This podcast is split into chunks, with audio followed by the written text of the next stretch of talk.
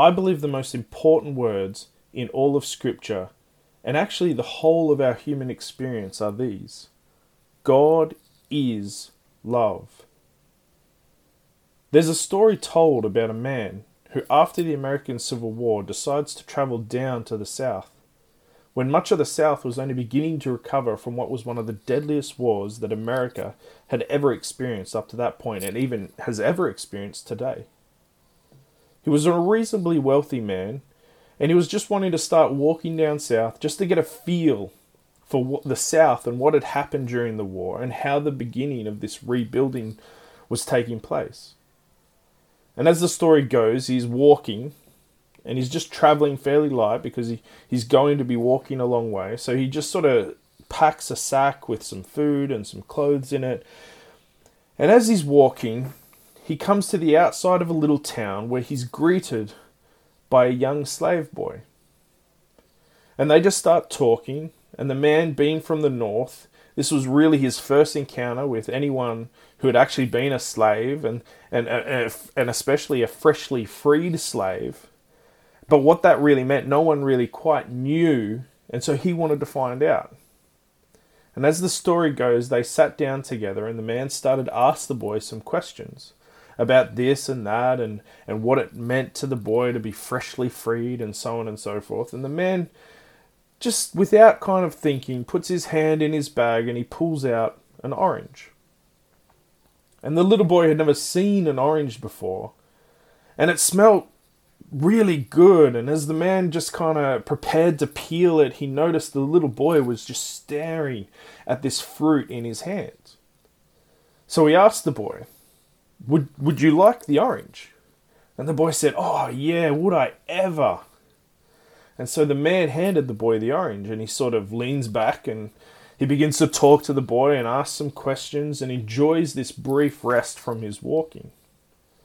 And he hears the boy munching and chomping away at the orange, and he looks over at the boy, and the boy saying, Mmm, this is so good. I've never had anything like this before. And the man looks at him and says, Oh, is that so? Just wait till you get to the inside. Wait till you get to the inside. Here's this little boy. He thought he had just come across the greatest thing he'd ever tasted, and he was eating the outside of an orange. Have any of you ever eaten the outside of an orange? How does it taste? It's kind of strong, isn't it? It doesn't taste really good. Really, it's really citrusy, but but can you imagine the joy? Can you imagine the experience of that little boy when he got to the inside of that orange? Today, I want to take you to the inside of the orange. Because the reality is, a huge number of us in the church and, and, and, and you know, we're just satisfied with this outside of the orange or something called the rind of religion.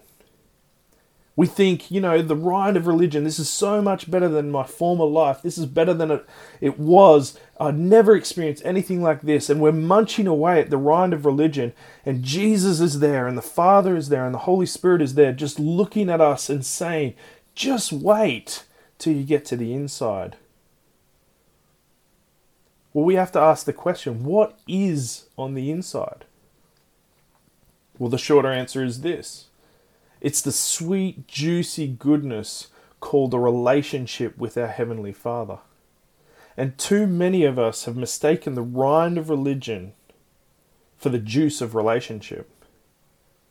I want to introduce you to this idea God is love as the very center of what true religion and true biblical religion is all about. Let's talk about these three words God is love.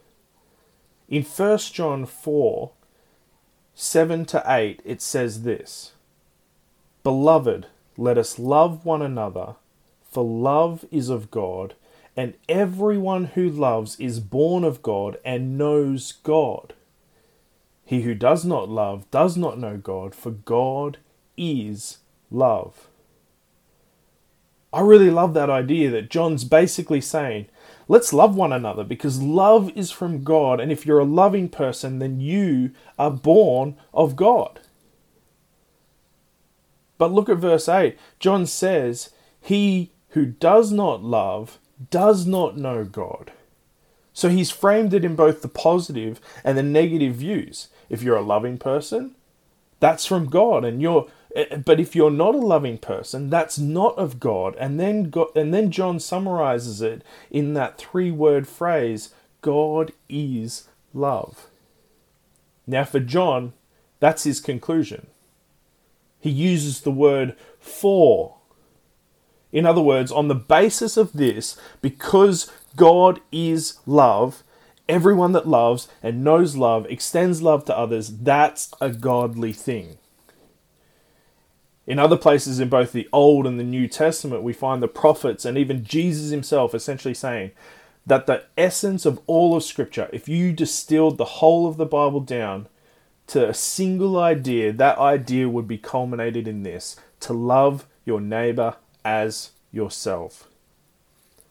And so John wraps it up in this nice little package and he says, if you're a loving person, if you're a kind person, if you're a compassionate person, if you're a caring person, you are actually born of God.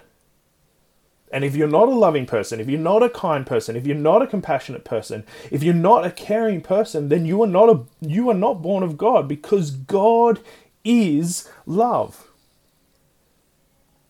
Now I suggest this is yours and my very first step into reading the Bible, that every step center on this idea about who God is, what kind of a God he is not merely on his character, but also on his very nature, his very essence of what kind of being are we talking about when we talk about God. See, if I ask you to imagine an elephant, most of you would get a, a mental picture of a big grey animal with a long trunk for a nose and big flappy ears. What if I asked you to imagine a tiger? Most of you would get a mental picture of a really large cat with both orange and black stripes. Now, if I ask you to imagine a zebra, most of you would imagine something like a horse with black and white stripes. Is that not correct? We all get this immediate sort of mental, concrete ideas of when I mention these animals. Now, what if I say, imagine God? Does anything you know, does an image like an elephant or a tiger or a zebra come to mind?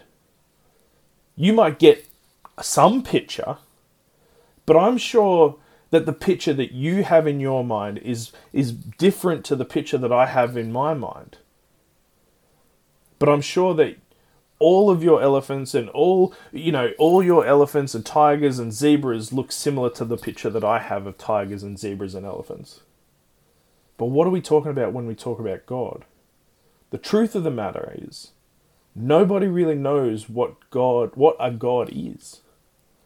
Nobody has any idea of what we're talking about when we talk about God in terms of his essential nature. The truth of the matter is that create as created beings that are born to the subject of death, uh, we are seeking to comprehend something that is infinitely, unlimitedly bigger than ourselves. So we don't really get to, you know, we don't really know what we're talking about when we talk about God. In fact, in the New Testament, Paul uses this language of a blind person groping, feeling clumsily, awkwardly, looking for something firm, something to hold on to. And we lack this capacity, we lack the facilities, we lack the intelligence to really know what a God is. But then here comes this three word phrase of God is love. And we get this point of access. We have a kind of portal into something that would otherwise be completely mysterious to us. Imagine, if you will, a huge curtain, and, and it's very appropriate for us to think of God in somehow totally veiled to us, as, as completely inaccessible to us as created beings. We don't know what, a, what it is to be God. We don't even know what a God really is. We know some things, like there's a single God of the universe because the Bible tells us this. But what's going on behind that curtain? What kind of a being is he? There are so many passages in the Bible that say things like this As high as the heavens above the earth, so are his ways higher than our ways, and his thoughts higher than our thoughts. There's a story in the Old Testament of Moses where he goes up to this mountain and Moses asks God, "Show him what God is like." And he said and God says, "I'll show you. I'll show you what I'm like, but there are three conditions. I have to put you in the cleft of the rock. I have to cover that cleft with my hand, and you can only see my back because no one can see my face and live." Now, really, all of that is God's way of saying, You can't understand me. You have to be in the cleft, you have to be covered, you can only see my back because the difference between Moses and a God is infinite. An infinite ca- canyon between creator and created. But here is this three word phrase God is love. We get this tiny point of access, a peephole, if you will. Imagine instead of a curtain veiling us from God, let's imagine it's a wall with a door in it. And, and, this door is so big, so heavy that we can never really ever imagine to pass through it. But God is on the other side. And let's imagine in this massive door that there's a tiny peephole, a tiny keyhole. And we look through that peephole. And while we can't make out everything, we can sort of see, we can kind of see some little things and some things that are going on behind there. Well, that peephole is this three word phrase God is love. This is essentially the most profound and one of the very few descriptions of what God actually is. Not what he does, not how he acts, but what is a God. For examples, uh, you know, in the in the Bible, there's a text that will say God is merciful. But there's no text that says God is mercy. There's passages that say God is powerful, but there's no passage that says God is power. Other, other passages will say God is forgiving, but there's no passage that says God is forgiveness. But here, John goes a little bit further than all those other descriptions of loving and mighty and powerful and forgiving. And he says, God is. And then he doesn't give us an adjective, he gives us a noun. He says, God is love. Something about being the God that God is is described by that noun of love. If John had said something like God is loving, well, that wouldn't be anything very special, would it? It's quite easy to believe because every one of us is loving at times, and that's hardly a marvelous claim for God to make. But John goes that much further and he says that the very thing that makes God God, the godness that makes God what he is, he says that God is love. No wonder John says, no wonder he says, if you're a loving, kind, compassionate, caring person, then you are born of God because that is the thing that God is. And on the other side, if you're not a loving, kind, compassionate, caring person, you are not born of God because God is love. Is there any better place for us to start than right here? One of the founders of the Seventh day Adventist Church wrote many books, but what would probably be one of the one of her most insightful and inspiring commentaries on the Bible would be her five-part series. It's something like three and a half thousand pages, beginning with a book called Patriarchs and Prophets and ending with a book called The Great Controversy. And in this five volume series, it's very interesting that the author sat down to begin this extraordinary commentary on the scripture on the scriptures. And i want you to read the i want to read the very first paragraph on the very first page in the very first volume of this series. It says this. God is love. His nature his law is love. It ever has been, it ever will be. Every manifestation of creative power is an expression of infinite love. It doesn't merely say his character is loving, it says his nature is love. See, here we have this access to the very nature of God, and we're creeping up to that peephole and we're looking through and seeing some really extraordinary stuff. And as we draw back and we look at the peephole that we were looking through, around the hole is this phrase God is love. Now, all the way through this three and a half thousand pages of, of Ellen White's five part series, This is now the closing paragraph. Let me read you the closing paragraph of the last book of the series, of the final pages in, in the final paragraph. Notice what is written here. It says, The great controversy is ended. Sin and sinners are no, are no more. The entire universe is clean. One pulse of harmony and gladness beats through the vast creation. From Him who created all flow life and light and gladness throughout the realms of illimitable space.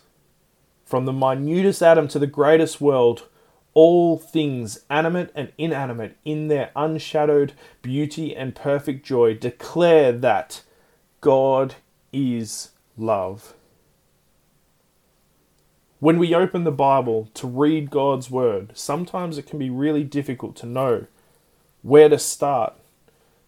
Especially in that journey where we're discussing who God is and what God is and how, how He interacts with human beings. But I want to suggest to you that the very best place for you and for me to start is the very place that Ellen White starts and ends her five part series.